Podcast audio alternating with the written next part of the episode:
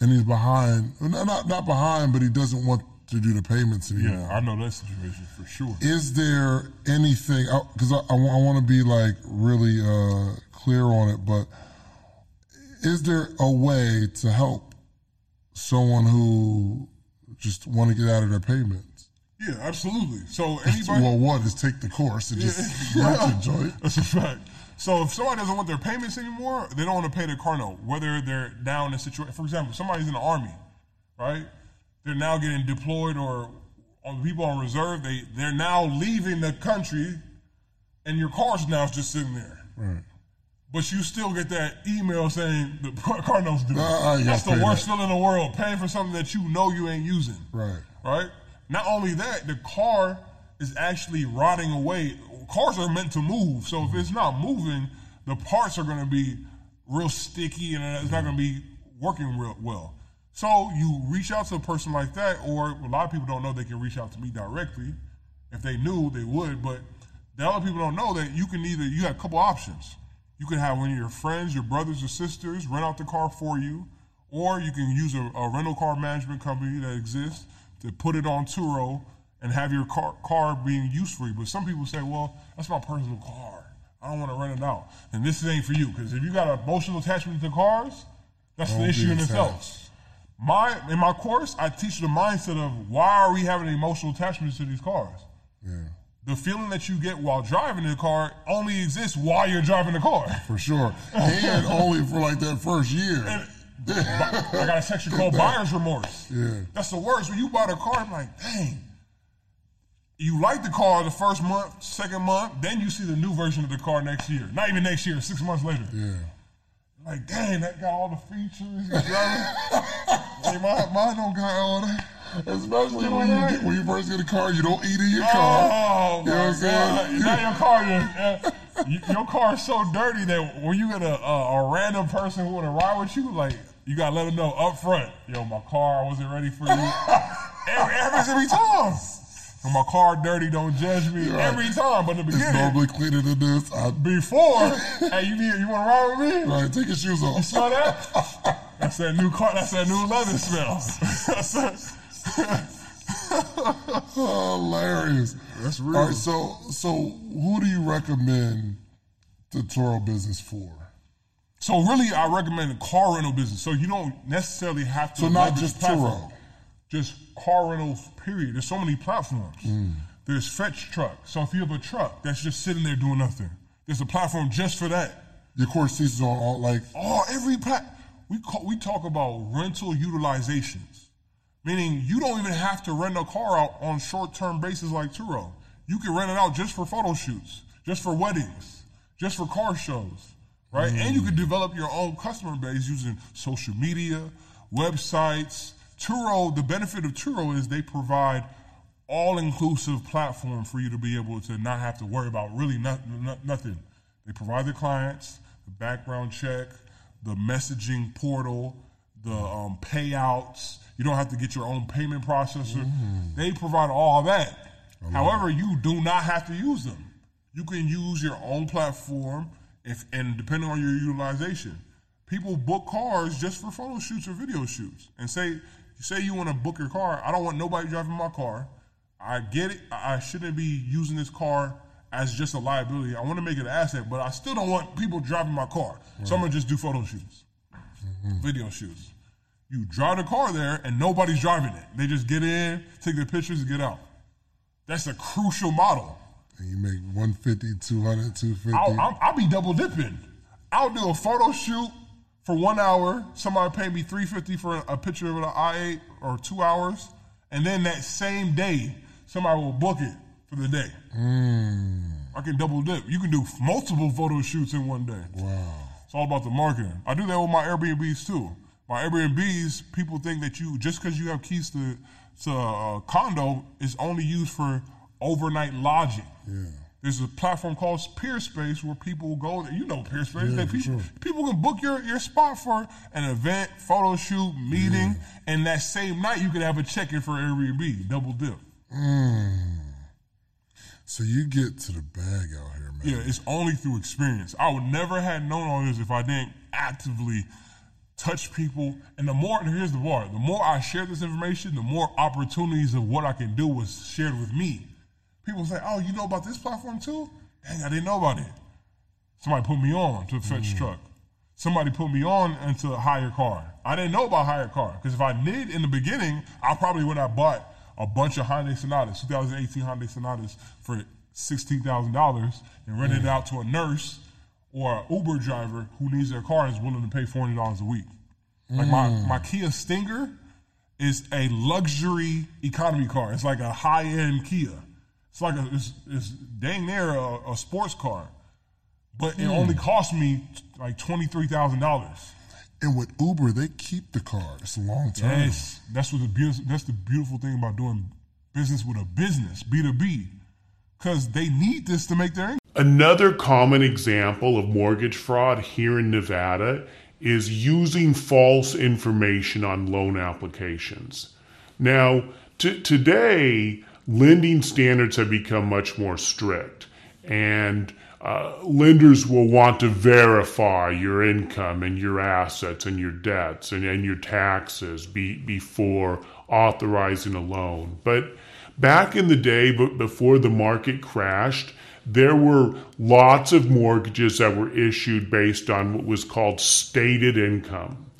And uh, these sort of gained a term in the industry, liar loans. Liar loans because people would lie. They, they would lie about their income, they would lie about the assets that they had for collateral, they would lie about their debts and, and liabilities. And none of this w- w- was really verified. And what I think a lot of people didn't realize or, or, didn't sort of pay attention to at the time is that they were signing under penalty of perjury that all of this information was true and correct.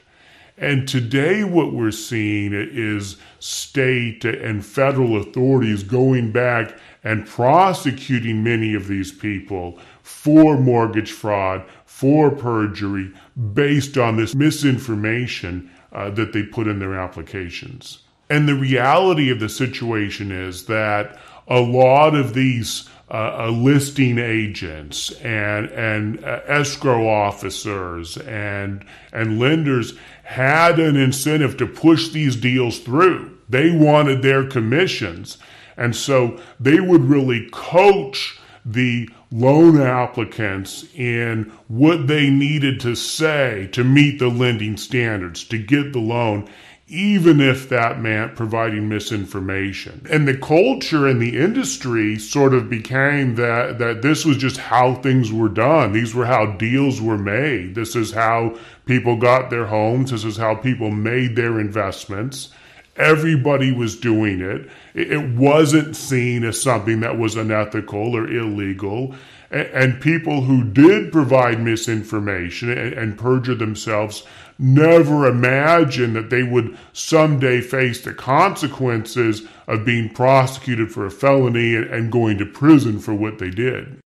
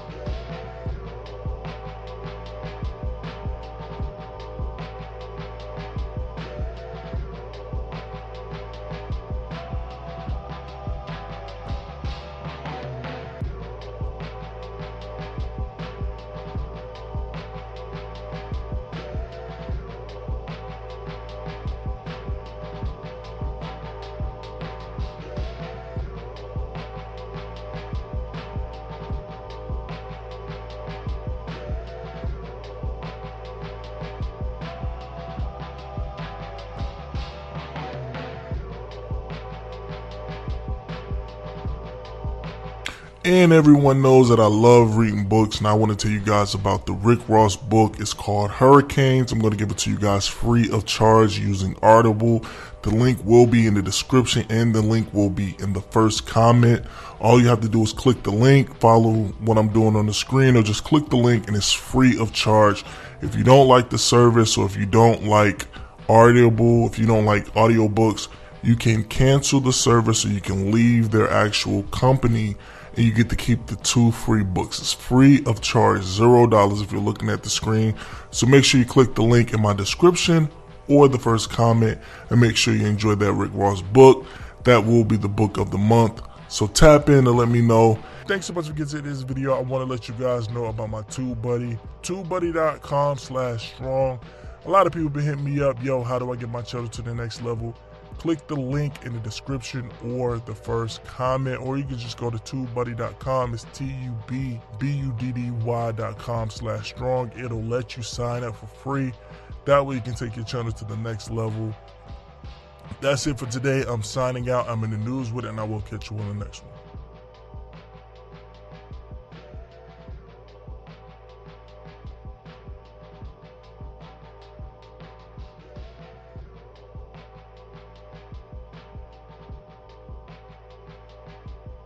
Lil Durk is one of the most notorious rappers in the Chicago drill era of hip hop music.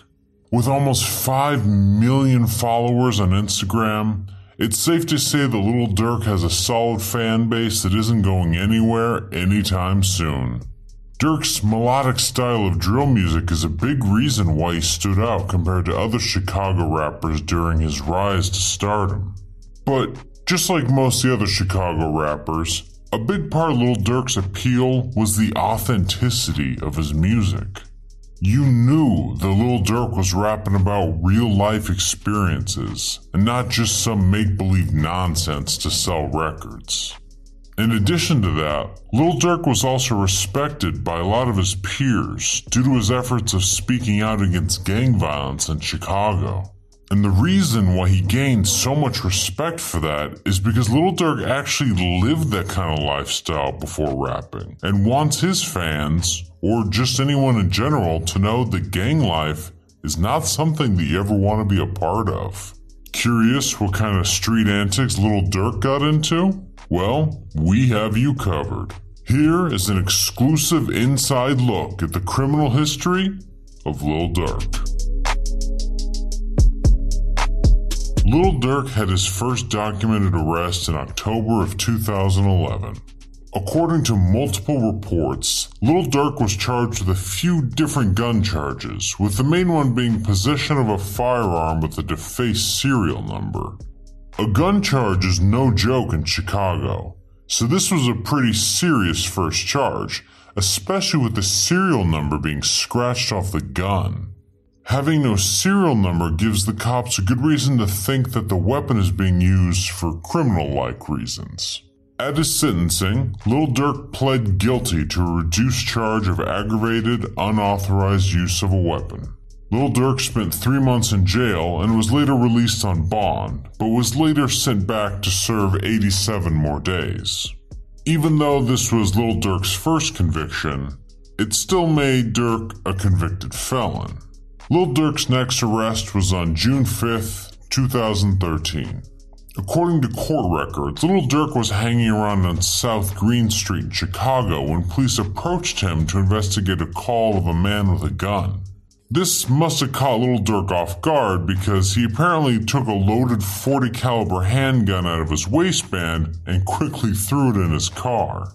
Little Durk obviously wasn't very stealthy when doing this because the police clearly saw Durk do this, which gave them enough probable cause to search his vehicle.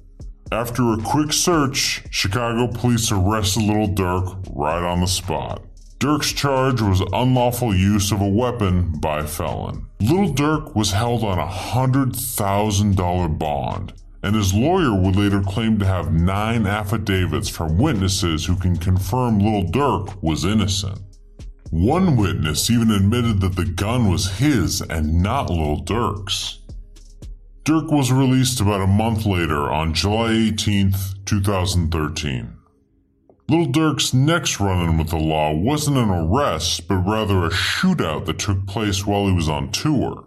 Sources say that a shootout happened just hours before Little Durk's scheduled performance at the Theater of Living Arts in Center City, Philadelphia, Pennsylvania. The shootout left Little Durk's tour bus damaged by gunfire and also left one man dead. Little Durk was not arrested or questioned by the police. No other updates were made public on this situation as well. This next incident is just an update from when he was arrested on June 5th, 2013 on felony gun charges. According to court records, Little Durk was ordered to court on August 19th, 2016, where the judge dropped all of his charges. The judge must have noticed that he was changing his ways and admired that he was speaking out against Chicago gang violence. Shortly after, Little Durk moved to Atlanta where he became completely focused on music and even claimed to be a studio rat. Little Durk managed to stay out of trouble for about three years. But it all came to an end after Durk became a wanted man by the Fulton County Police Department. Multiple reports claim that Little Durk had a warrant issued for his arrest and planned to charge Little Durk with criminal intent to commit murder, aggravated assault, possession of a firearm during commission of a felony, possession of a firearm by a convicted felon, and associating with a criminal street gang to participate in a crime. And here's the kicker. All of these charges stem from the King Von incident that we covered in a video a few days ago. The link to that video will be in the top left corner and in the description below. I highly suggest you check that out to get more details on this situation. Anyways, Durk's Jeep was allegedly the car used in the shooting, and Durk, Von, and another OTF affiliate, Bayzoo or Zoo, were all reported to be in the car at the time of the shooting. Since the situation was so serious, Atlanta is charging all of them with the same charges regardless of who actually pulled the trigger. King Von was the first to get arrested, and then it was Zoo, and now all that was left was Lil Durk.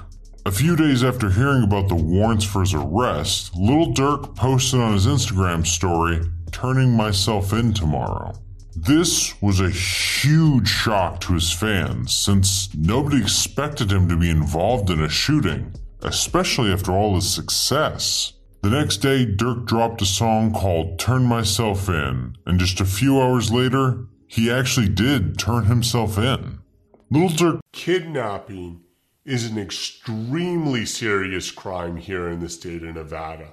Kidnapping is divided into two categories first degree kidnapping and second degree kidnapping.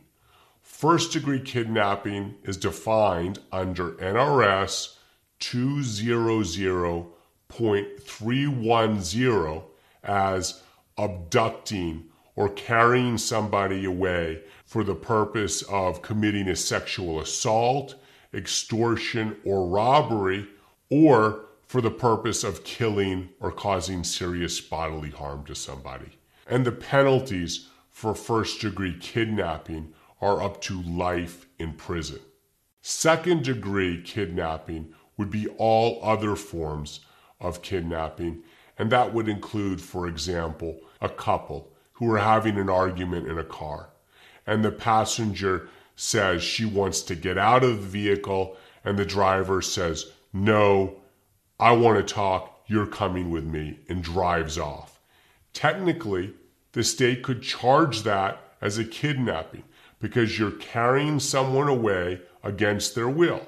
Your purpose may not be to cause any harm to them, but the mere movement of someone against their will can constitute kidnapping. Second degree kidnapping carries a penalty of up to 15 years. And in any case of kidnapping, NRS 193.165 also provides for an additional penalty of up to 20 years if a deadly weapon is used in the course of a kidnapping. We've seen a lot of media attention here in the state of Nevada, particularly in Las Vegas, regarding homeowners association fraud. And we saw a lot of schemes here where there was rigging of elections, where homeowners boards were stacked and decisions were made about how to go about spending money that the homeowners contribute to maintain their residence for improper purposes. Homeowners association fraud can be broken down into three distinct categories. Category one would be embezzlement or theft. Category two would be election rigging and category three would be bribery.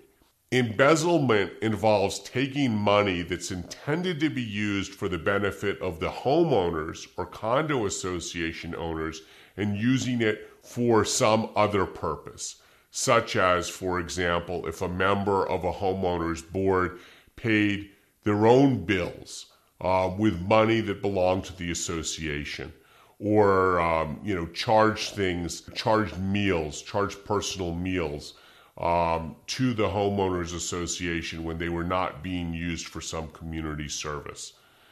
Election rigging has to do with falsifying ballots, um, engaging in behavior to manipulate people into voting for certain members of the board uh, in an immoral or unscrupulous manner by offering some types of favoritism or kickbacks. This would be uh, election rigging. And election rigging is a felony here in the state of Nevada and carries a penalty of up to four years in state prison. Finally, bribery would be uh, an arrangement whereby members of the homeowners association board steer a certain contract. It could be landscaping, it could be pool cleaning, it could be doing repainting of the structures inside the homeowners association where they pay a contract to the provider of the service and money is clandestinely returned to them as a kickback for steering uh, certain projects to a particular vendor.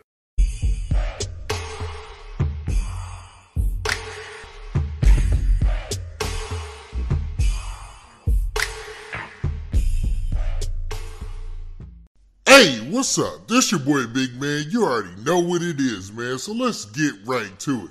Okay, so today we're gonna be talking about YFN Lucci. Now, YFN Lucci just got into the news lately because of something not related to his other court case. Now, what I mean is he was sued by a rapper, him and PNB Rock to be exact, man. Now, the last time we checked in with YFN Lucci, he had just been released from jail after being charged with murder and a couple of other charges involving a shooting that took place in Atlanta, man. It was a real wild situation and it's gone kind of quiet, man, because, you know, the folks, they were basically coming for YFN Lucci and they got him. He was arrested. I did several videos. They dropped a 911 call that led to the to his arrest. They also, man, posted the fact that he was out on bond. It was a whole bunch of stuff going on with YFN Lucci last month. Or even, should I say, the month before that.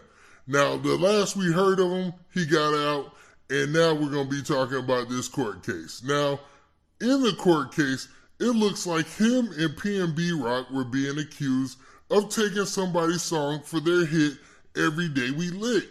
Now, YFN Lucci and his camp has yet to say anything about this situation.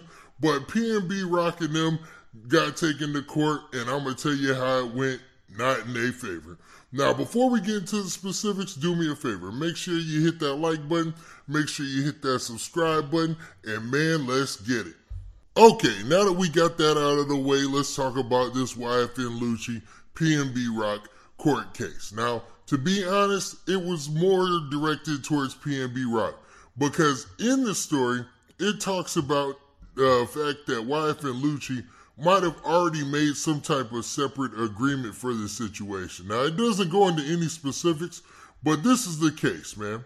So there's a New Jersey rapper by the name of Rat Boy Cam. Now, Rat Boy Cam was suing PNB Rock and YFN Lucci, and he actually won the lawsuit. Now, the lawsuit was a copyright infringement case, and it was over the song Every Day We Lit.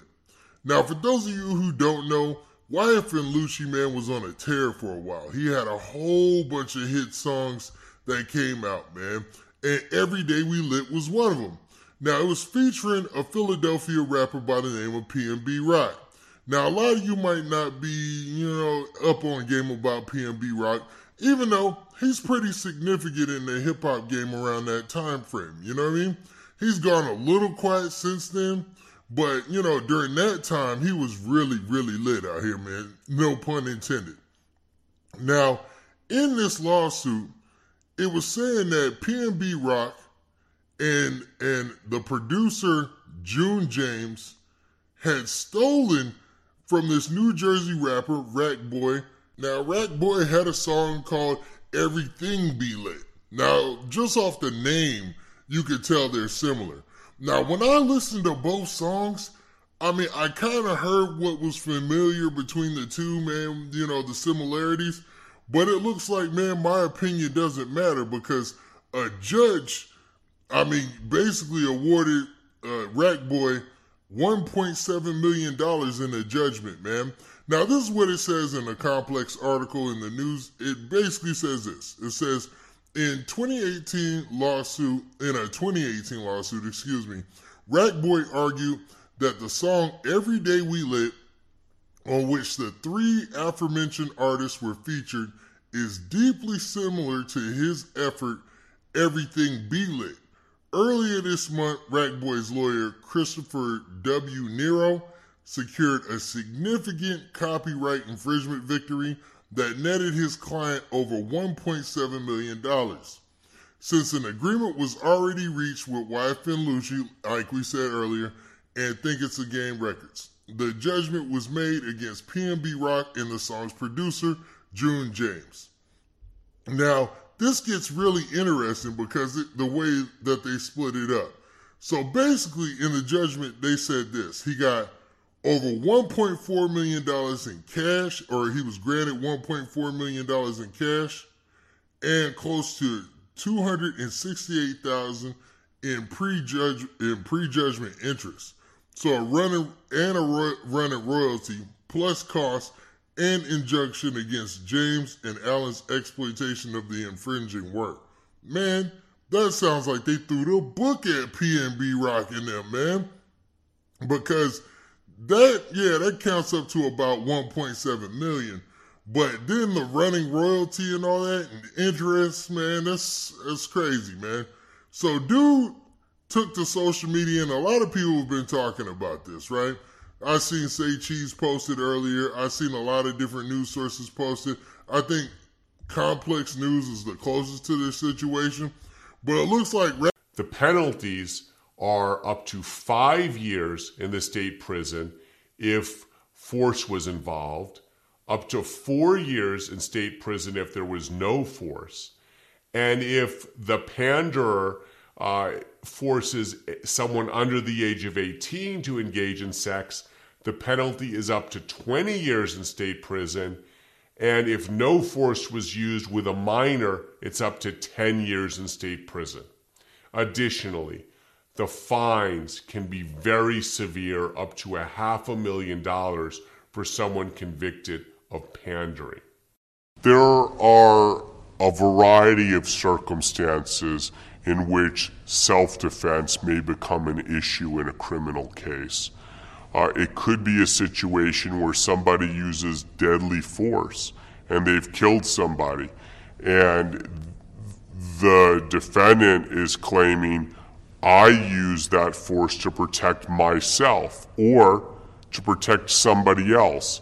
Because under the law in the state of Nevada, you have the same right to defend yourself as you do to use self defense to defend somebody else who's in a position of vulnerability. Additionally, under the law in the state of Nevada, you have the right to use deadly force against a burglar that comes into your home, with the intent to commit a felony or cause substantial bodily harm to somebody. We represent a lot of people involved in disturbances, fistfights. Often alcohol is a factor, but it's very common in Las Vegas. People are coming to have a good time, and sometimes, you know, things get out of hand uh, and people get into fights when they're out trying to have a good time. Um, it's not uncommon in those situations for the police to come and just arrest everybody and charge everybody with a crime. Uh, however, there's nothing in the law that says that you have to tolerate someone else's abuse. So if somebody else is physically aggressive with you, um, you have the right to defend yourself. So if you've been charged with a battery and that battery stemmed from some type of, of, of quarrel um, where you felt legitimately that you had to defend yourself and used physical force in doing so, um, it's important that you hire an attorney that will aggressively defend you and assert your right to self defense in order to either uh, convince the prosecutor to drop the charges altogether or uh, to win your case uh, with a self defense argument at trial. Another area where self defense can come into play is with relate in relation to battery domestic violence, a quarrel between, for example, a husband and a wife. Um, often it's a neighbor that calls the police. The police come, they may hear arguing back and forth. In Nevada, most often it seems that law enforcement tends to arrest the, the person that got the worst of it. So that if somebody has a mark, the presumption is, well, the other party was the aggressor, the other party should be taken in. But it doesn't always work out that way. It could be that, um, that the person that has the injury is the one that started the fight. And it's not always the man that, that does the battering. Sometimes, um, you know, a woman might throw something, or a woman might swing at, punch her domestic partner. And the, the man might simply be responding or defending himself. In those situations, self defense certainly may come into play, and an aggressive uh, defense attorney will assert that uh, you were only you you know you were exercising your right to self uh, to, to defend yourself, which is which is perfectly lawful. I'm attorney Michael Becker with the Las Vegas Defense Group. If you or a loved one has been charged with a criminal offense in Las Vegas or throughout the state of Nevada, trust in me and my legal team to get your case dismissed or otherwise negotiate a resolution that causes minimal harm to you in your future. The majority of automobile searches involve situations where a driver simply consents to the search of his vehicle.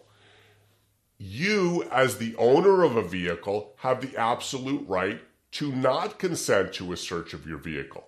If law enforcement believes they have probable cause, they may choose to search your vehicle without a warrant or they may choose to detain your vehicle to such time as they can get a warrant from a judge for permission to search the vehicle. But if a law enforcement officer asks you for consent to search, you have the absolute right to say no. They may try to tell you, look, we're going to get a warrant. All you're doing is delaying the process. And only you can decide whether, under those circumstances, you wish to consent rather than avoid delay. My suggestion is to simply say no when asked by law enforcement for permission to search your vehicle and instead call your lawyer right away. And get a cashier's check and go home. I just pulled my money off my credit card and I got reward points because I was on a cruise ship. So since you're on a cruise ship, you get five points per dollar. So since I'm on a cruise ship, I get five points per dollar. I literally got chips with the room key. I could max every card off if I wanted to and go home with the cashier's check if I needed to use it to invest, whatever I needed to do. And I still accumulated the reward points. So if I needed to go buy a house, I literally can go on a cruise three days for 200 bucks, go pull off 50,000, come home with cashier's checks and go do my investment. But you so you that's, this guy is dangerous. nah, so wait, so when you take the twenty, nah, no joke. So when you take the twenty, you are paying the twenty back, but you are redeeming the rewards points that come with spending that amount of money. You can keep the reward points. That's the perks and benefits of having credit, um, and that's one of the main perks and benefits of having credit. I tell people is that credit cards versus debit cards is that you spend your cash, you get nothing back. You don't get big interest from letting it sit in the bank, right? But what? do- How do we actually use the bank to for a benefit? What do we get from the bank? Like, and one of the things is that why they incentivized it was the reward points. But a lot of people in our community don't have that information and know how to use the incentives that they give us. We don't even fact. do the research. The research. Like, I feel like like that's like the fine line. Like nobody's reading the fine line. Like yo, you get this. These. I mean, the, the most we ever look at is like yo, can we get air, airplane rewards or airport mm-hmm. rewards and hotel rewards? But there's so many other things like that you can actually be using this for. Yo, listen, right? Is that one of the key things is this, right? Um today, you know, I got on recession proof, right? Um, but I'm an advocate of my community. I'm an advocate of where I come from. Some people will be like, yo, it's ignorant, y'all. We shouldn't wear designer clothes. We shouldn't do this and, and do that. Um, wear support black on whatever it is, whatever you want to wear, wear naturally, you know, things that's made from natural products, not cotton. Um, I like wearing nice clothes. Louis Vuitton, Fendi right now is some of my favorite Dior. Um, but I know everybody, a lot of people in the community, this is what they're after. These are the things that they desire to wear because it gives them status, mm-hmm. right? It's kind of a sense of status, and I'll keep it a buck. It is. It's a sense of status that people want something that costs more, something that's extra flyered and, and make it separate. We got people growing up that, and kids that don't know how to actually go and get it without doing something illegal, right? So they go and selling drugs and robbing people for these designer clothes because nobody told them that, hey, listen, you could actually be an entrepreneur and learn business or you could leverage credit and get it for free. So what I did was this, I started going and I don't I don't want to spend my money on stuff. I'm cheap, right? I really don't like spending my money. So when I get designer clothes, I get it for free. I'm not going to spend cash. So in order for me to get designer clothes, I say, listen, I can run up my reward points and then redeem the the transaction. So when I go, like I went and went to Louis Vuitton, spent six thousand, right? Mm-hmm. Like sixty five hundred dollars in Louis Vuitton, and I literally redeem my reward points to cover it. How do you get the reward points? people don't know is the benefits of a credit card. Like you said, your Gold American Express card alone gives you four to five points per dollar, four to five points per dollar every dollar you spend on running ads. So you mean to tell me you're going to incentivize me making money with your money? Here's a hundred thousand dollar credit card go run and, and spend it, run ads to market your business and get in front of people. And I'm going to give you rewards for using my money. I ran a hundred thousand on ads, made um, had a million dollar month. On the back end, they gave me seventy five hundred. Can we not let that just go over everybody's head? we just gonna breeze past that. Yo, I mean, congrats to you for that. nah, I appreciate it. I appreciate it. Um, but that is is that even with that, I'm gonna stay on that and the power, and, and nobody can say it's not power in the black dollar, right?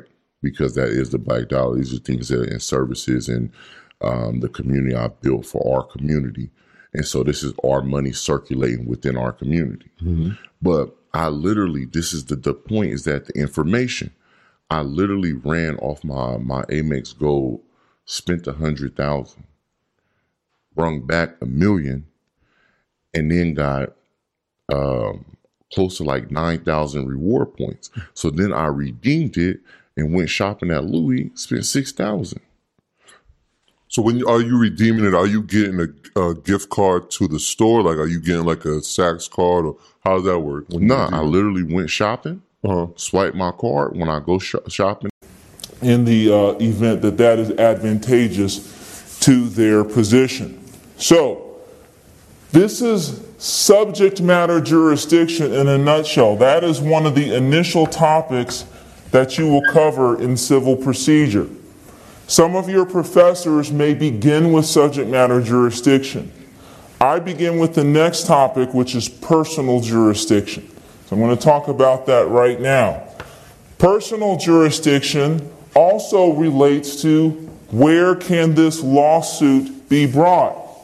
So we've talked about federal versus state court, a very important initial determination. But we haven't talked about geographically which federal court we're talking about.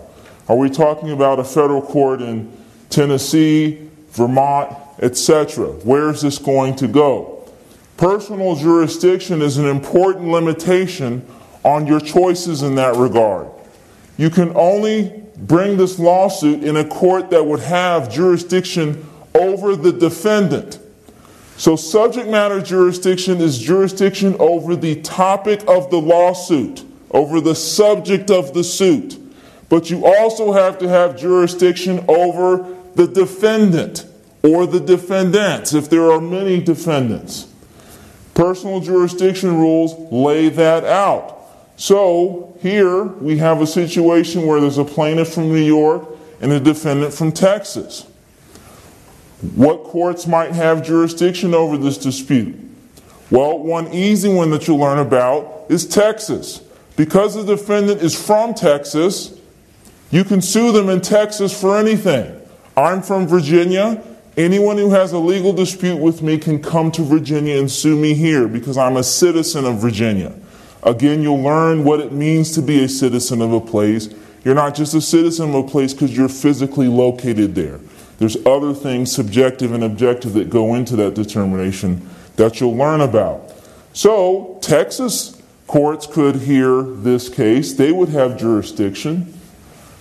Would New York courts have jurisdiction over this case?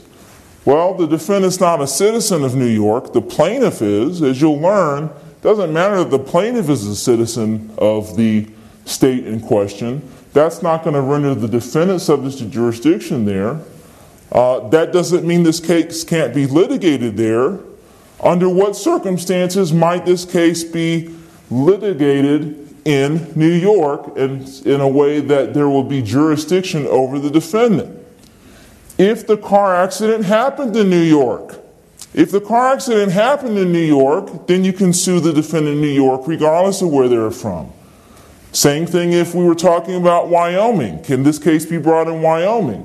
Well, not based on the citizenship of the defendant, but if the car accident occurred in Wyoming, then we don't have a problem. It can be litigated there. So, personal jurisdiction is going to be based in part on citizenship, but mostly what you're going to be studying is the circumstances under which jurisdiction is based on the incident and the defendant's connection with the state through the dispute or through what happened that gave rise to the dispute, something we call specific jurisdiction. So, personal jurisdiction is something that is a very important initial determination that has to be made before you can select a court where you're going to litigate a case. Now, personal jurisdiction is not the end of the where. We're still dealing with this where question. Federal versus state, we've already determined that. Personal jurisdiction, I've given you some sense of that. There's another requirement, and this is called venue. Now, you would think we've done enough to figure this out. All right, I've got to federal court. Now I know I can go to Texas because the person's from Texas. That's not good enough. Why not? Because if we're in federal court, there are four districts in Texas. Texas has four federal districts. New York has four federal districts. California has four federal districts. Virginia has two federal districts. Some states only have one district, like Delaware, Maryland. So, venue is based on congressionally enacted statutes, and that tells us which district among all of the 94 federal district courts we can use to bring this case.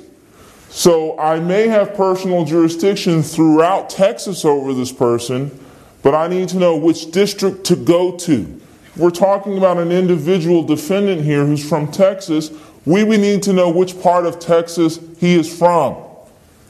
Taking Virginia as an example, I live here in Charlottesville. This is in the Western District of Virginia. So if someone wants to sue me in federal court, there's citizenship in Virginia. So Virginia state courts and federal courts would have personal jurisdiction over me throughout Virginia.